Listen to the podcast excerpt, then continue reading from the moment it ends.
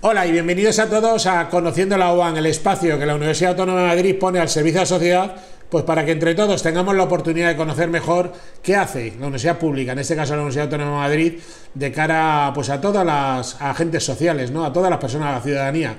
Y en estos Conociendo la UAN queremos conocer qué hacen los profesores en su área de docencia, investigación y transferencia de conocimiento, pero también a los servicios, ¿no? a los servicios técnicos que tiene la propia universidad en el marco, por ejemplo, de las oficinas. Y siempre digo que todas las oficinas internas de la propia universidad son muy especiales, pero hoy vamos a hablar de una que estoy seguro que todos convendremos que también es especialmente eh, singular, como es la Oficina de Acción Solidaria y Cooperación. Y para ello hemos llamado a su directora, a Silvia Arias. ¿Qué tal, Silvia? ¿Cómo estás? Hola, buenas tardes, Fidel. Un placer estar aquí. Muchísimas gracias a ti por estar hoy con nosotros en Conociendo la UAN, de verdad. Gracias a vosotros, Fidel.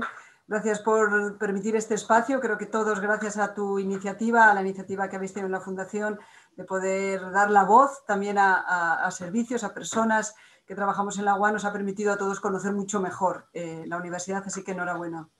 Permíteme, Silvia, que te presente a toda la audiencia. La doctora Silvia Arias Careaga es directora, como he dicho, de la Oficina de Acción Solidaria y Cooperación, dependiente del Vicerrectorado de Relaciones Institucionales, Responsabilidad Social y Cultura de la Universidad Autónoma de Madrid.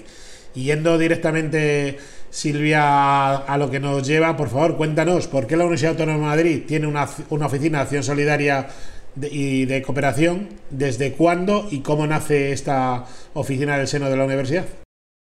Bien, efectivamente, la, Universidad Autónoma de Madrid mm, tiene esta oficina desde el año 2002, em, pero desde el año 98 ya tenía un germen, lo que se denominó entonces Iniciativa UAM Solidaria.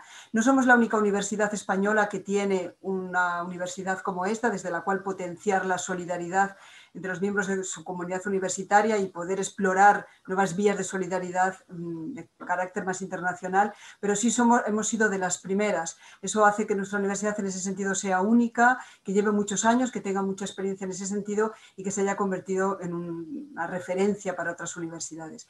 El origen mm, de por qué nacen estas oficinas y por qué nació la autónoma es parecida en todas las universidades españolas y nacen todas más o menos eh, finales de los años 90 debido a un momento histórico muy especial en España, que fue todo el movimiento social 07. Mm, en el año 93 las principales capitales de provincia de, España se llenaron de tiendas de campaña donde la gente iba a dormir en un acto de reivindicar el que el gobierno dedicara el 0,7% de su Producto Interior Bruto a mm, actividades o a la cooperación al desarrollo. España había dejado de ser un país eh, receptor de ayuda para ser un país eh, donante. En esa reivindicación, pues eh, se consiguieron bastantes eh, cambios sociales en España. Hubo por primera vez una ley de voluntariado, no la había. La primera en España es del año 96. Ahora recientemente se acaba de, actualizar y hay una desde el 2015, pero hasta la, primera fue en el año 96 a raíz de aquella reivindicación. La primera ley de cooperación en España también se hizo a raíz de aquel movimiento, social en el año 98 y eh, bueno, se consiguieron además la presencia de la ciudadanía en muchas cuestiones sociales. No se consiguió nunca el 0,7%.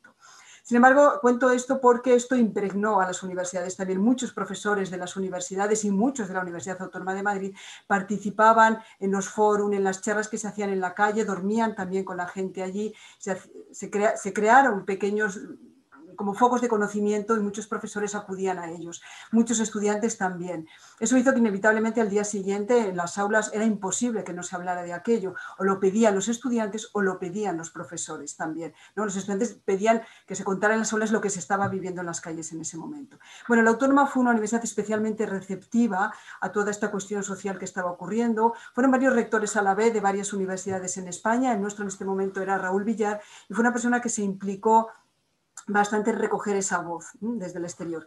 Lo que hicieron esos rectores en ese momento fue eh, decidir que las universidades debían de eh, contribuir a construir una sociedad más justa, que las universidades también tenían que tener ese rol social o ese papel eh, social. No era fácil hacerlo, era muy difícil hacerlo porque ninguna, la ley universitaria, la ley que regía en ese momento a las universidades españolas, por supuesto, no hablaba de esto, no era tradicional hacer mm, responsabilidad social o compromiso social desde la universidad. Eh, al no haber legislación, los rectores lo que hicieron fueron aprobar una serie de documentos. Lo aprobó la CRUE en el seno de la CRUE, fue lanzado por algunos rectores, pero aprobado y asumido por el resto. Unos documentos sobre cuál era el papel de la universidad en el voluntariado, cuál lo era en la cooperación al desarrollo, cuál, lo era, cuál era su papel en la ayuda humanitaria y finalmente incluso un código de conducta de las universidades en este campo. La CRUE lo aprobó y a partir de ese momento empezaron a crecer de una manera, pues, potencialmente las, las oficinas de las universidades en, España. La autónoma ya digo que fue una de las primeras, ya desde el año 98 empezó a trabajar este campo y en el año 2002, bajo el mandato de Ángel Gabilondo y, bajo el vicerrectorado de Pedro Martínez Lillo, se creó eh, la oficina. Esto permitió, permitió, y eh, nos quedamos con este mensaje, permitió eh, asumir, que las universidades asumían que debían de dotar a sus estudiantes de herramientas para contribuir a, construir un mundo mejor. No bastaba con que sean excelentes periodistas, que por supuesto, excelentes abogados, que por supuesto, los futuros primer ministro de, este país, que por supuesto, pero además debían de hacerlo dentro de un marco de valores. Y esa quizá es la gran diferencia, que seamos capaces de ejercer y de tomar decisiones un día, que nuestros estudiantes sean capaces de ejercer decisiones un día, que les permita hacerlo dentro de un marco de valores sensibles a otras realidades humanas y sensibles al sufrimiento eh, humano. Y desde entonces hemos llegado hasta nuestros tiempos y cabe preguntarte qué actividades desarrolláis a día de hoy y también y sobre todo a quién van dirigidas. Las actividades, la mayoría de las oficinas y la nuestra en particular, tienen un peso muy, van dirigidas sobre todo a los estudiantes. Se busca que los estudiantes tengan junto a, su, a su conocimiento académico, al conocimiento académico que adquieren, adquieren además un conocimiento también sobre eh, las realidades sociales que les rodean, sobre qué significa ser comprometido en este mundo, qué significa poder colaborar en construir un mundo mejor, como decía antes. Por lo tanto, las actividades están sobre todo enfocadas a los estudiantes, pero admitimos también y, ofrecemos también eh, proyectos que permitan a los profesores, incluso al PAS también, participar en estas actividades. Como ejemplo de estas actividades, ahora mismo cualquier estudiante de nuestra universidad que quiera hacer, por ejemplo, las prácticas en cooperación al desarrollo, puede hacerlo. Es decir, un estudiante, imaginemos un estudiante de Derecho o un estudiante de Psicología que tenga que hacer el práctico, un obligatorio, en vez de hacerlo en el despacho de abogados pues, de su madre o el que le pilla más cerca de casa, o un estudiante de Psicología que quiere hacer el práctico en vez de hacerlo pues, en un colegio, por ejemplo, eh, o en un despacho de psicólogos, lo puede hacer ahora. Le damos la opción de poder ir a colaborar con una asociación de derechos humanos, por ejemplo, ese futuro abogado, una asociación de derechos humanos en Guatemala o en México, y a ese estudiante de psicología lo mismo, se le da la posibilidad de colaborar con psicólogos que están trabajando con, por ejemplo, poblaciones refugiadas o con poblaciones con efectos eh, negativos sobre su salud mental. De esa manera le abrimos ese panorama. Otra, otra opción es también que damos bastante es colaborar en voluntariado local estudiantes que quieren colaborar en su entorno más, más cercano, en residencias de ancianos, por ejemplo. Ahora pondremos algún ejemplo sobre, el ejemplo sobre lo que ha ocurrido con la pandemia ahora, pero también colaborar con el medio ambiente, un medio ambiente más cercano, como luchar contra el cambio climático, como colaborar con niños en situación de riesgos de exclusión social o como colaborar con personas enfermas. Es decir, que ofrecemos muchos programas de voluntariado, pero además también ofrecemos proyectos eh, de cooperación al desarrollo. En este sentido, hemos atraído a muchísimos profesores a colaborar con nosotros. Tenemos un proyecto eh, enorme con, el, con ACNUR, con la Agencia de Naciones Unidas para los Refugiados, que permite traer a la universidad casi un millón de euros eh, anuales y que ha permitido que cuatro facultades, con todo su profesorado, puedan estar eh, abriendo o extendiendo el campus más allá de nuestras propias fronteras, porque estamos colaborando con los campos de refugiados en el Sáhara. Muchos profesores se están desplazando a dar clases a nivel de especialista en los campos de refugiados en el Sáhara. Con lo cual eh, se está ofreciendo ahora mismo toda esa, esa vertiente, tanto a los profesores y al PAS como a los estudiantes. En el momento que se hace esta, esta conversación, no más que una entrevista, estamos hablando en el marco de la pandemia, estamos en diciembre del año 2020 y más allá de cuando lo esté escuchando cada uno este vídeo, lo importante es datar esta conversación. Y sabemos que la universidad pues ha trabajado muy duramente eh, contra el COVID, en, primero en la parte más, eh, digamos, biomédica, luego también en la parte social y económica, pero me gustaría, ya que tenemos una especialista como tú, que nos contaras, eh, desde tu punto de vista, por supuesto, ¿Cómo crees que eh, las universidades, la solidaridad, universitaria ha reaccionado ante el desafío que nos hemos visto todos involucrados de la pandemia del COVID? Pues yo, si hago un análisis sobre cómo se ha hecho desde las universidades españolas o cómo lo ha hecho desde la autónoma, yo soy bastante positiva. Creo que las universidades, la autónoma reaccionó muy rápidamente. Es verdad que tener ya una estructura solidaria que tenía yo mucho contacto con el tercer sector y que tenía mucho contacto con otras entidades eh, sociales, le hizo reaccionar rápidamente. Había ya un canal de comunicación preparado rápido para recibir demandas y poder ofrecer eh, soluciones. La autónoma, por supuesto, pues fue, fue, fue rápida Em, adaptó rápidamente los programas que tenía. Por supuesto, trajimos a muchos estudiantes que estaban fuera realizando sus prácticas o voluntariado internacional en otros países. Rápidamente eh, eh, volvieron, pero con el compromiso de seguir colaborando en teletrabajo desde aquí, desde su país de origen, seguir colaborando con las entidades con las que habían estado colaborando allí.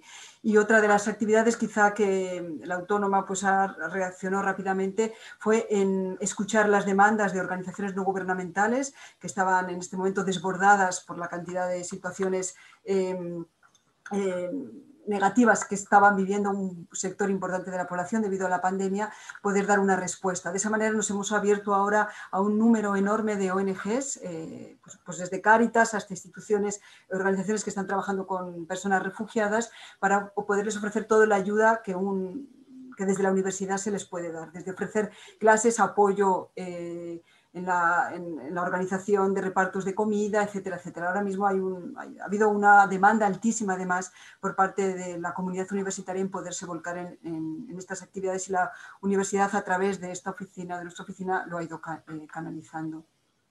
Y llegamos a pensar también un poco en el futuro. Si nos pusiéramos en febrero del año pasado, seguramente teníamos unos proyectos en mente, unas ilusiones, que todo eso de alguna forma se ha visto alterada por la crisis del COVID y obviamente con la vacuna no se van a solucionar los problemas, vamos a tener que readaptar, readaptar todas nuestras formas también de hacer e interpretar los procesos sociales a partir de ahora durante un tiempo de forma, incluso de forma muy importante. Pero ¿qué retos teníais entonces y qué retos tenemos ahora de cara al futuro desde la Oficina eh, de Acción Solidaria?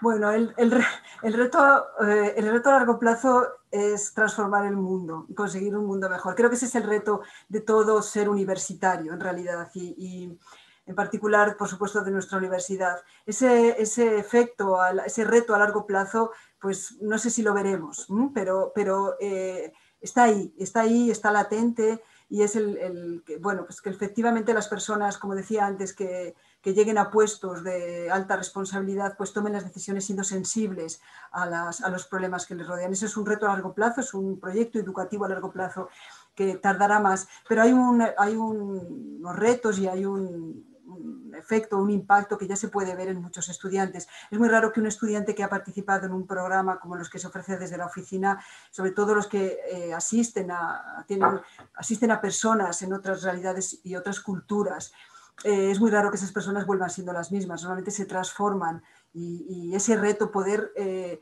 Em, dotar a esos, estudiantes que salgan con otra idea. En realidad, los años universitarios es cuando se forja la personalidad de, todos nosotros. Entonces, que la universidad esté ahí ayudando en, forjar esa personalidad de una manera encaminada pues, a, construir más que a deconstruir, y más, eh, dar a más, que a destruir. Yo creo que eso es importantísimo. Hay un reto ahora mismo y, no lo ha parado la pandemia que sigue eh, haciendo que trabajemos mucho en ello y es alinearnos con la Agenda 2030 ahora mismo de Naciones Unidas y con los Objetivos de Desarrollo Sostenible. Fue una hoja de ruta criticable, eh, pero es una hoja de ruta que ha permitido que se sumen todos los países del mundo a ella. Podía no haberlo hecho, creo que ese es el grano, el, grano de ese, el gran objetivo de desarrollo sostenible fue unir, el primero, el, objetivo cero fue unir a tantos países para que pudieran contribuir a, a pensar que había que mejorar muchas cosas y la, la autónoma sigue trabajando duramente por alinear nuestra universidad a esos objetivos. Hay que, no hay que olvidar que esos objetivos no solamente estaban enfocados a países en desarrollo, sino que esos objetivos nos, nos afectan a, todos y todos debemos dar, rendir, cuentas sobre esos objetivos. Ese es uno de los grandes eh, retos. El, último y definitivo sería incluso que no hiciéramos falta nuestras oficinas para recordar que es necesario dotar a estos estudiantes de un pensamiento distinto, de un pensamiento crítico, eh, de hacerles sentirse comprometidos con la sociedad, mm, que está a largo plazo quizá incluso pues ya no hagamos falta. Pero bueno, esto es un poco quizá la línea ¿no? ahora mismo en la que estamos eh, trabajando. La verdad es que yo creo que nos ha dado una visión de la acción solidaria y de la cooperación en las universidades de una forma, yo creo, amplia, pero también muy positiva. Creo que el que no esté muy familiarizado con estos temas va a coger una, pues, una visión de la universidad tan, distinta, que es un poco lo que queremos hacer también conociendo la UAM, porque como a mucha gente le tenemos que explicar, aquí no solo estamos dando clases, sino se hacen muchas cosas como se está viendo y ahora mismo en este punto también, ¿no? Esa fuerza solidaria de cooperación que la universidad, tanto para estudiantes como para eh, profesores y para toda la comunidad universitaria, se canaliza desde esta oficina que tú diriges pues de una forma tan brillante, ¿no? Diríamos porque realmente tiene muchísimo éxito en nuestra universidad. Silvia, te dejo la última palabra para que cierres esta conversación como mejor tú consideres. Bueno, gracias eh, Fidel. La verdad es que somos un equipo en la oficina, un equipo de personas absolutamente eh, comprometidas con ello. Por lo tanto, pues el, buen hacer es quizá el, hacer en equipo. Yo creo que eso es siempre muy importante. Me gustaría cerrar quizá recordando que, mm, eh, la, solidaridad es irreversible. Es muy difícil que estas acciones se inicien y no se queden ahí dentro de nosotros eh, como personas, pero también en las instituciones.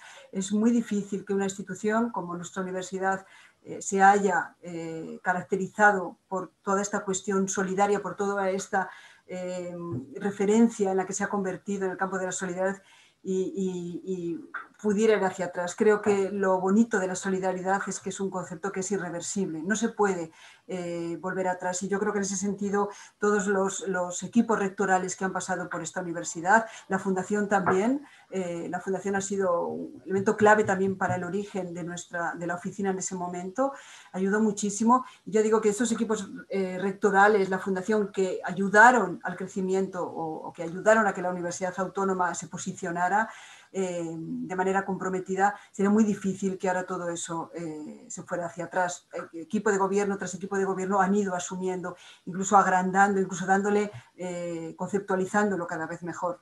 Y creo que nos deberíamos de quedar con esa idea, ¿no? que la solidaridad es, es un arma irreversible. Pues con ese mensaje con tanta fuerza como hay detrás de tus palabras nos quedamos todos. Doctora Silvia Arias, directora de la Oficina de Acción Solidaria y Cooperación dependiente, como he dicho, de un vicerrectorado que el nombre ya lo dice todo, Relaciones Institucionales, Responsabilidad Social y Cultura de la Universidad Autónoma de Madrid por el compromiso que esta universidad tiene con, los, con la solidaridad y la cooperación. Muchísimas gracias Silvia por estar hoy con nosotros en Conociendo la UAM. Gracias a ti, Fidel, por invitarnos. Y a todos ustedes les espero en la próxima entrega de Conociendo la UAM. Hasta la próxima.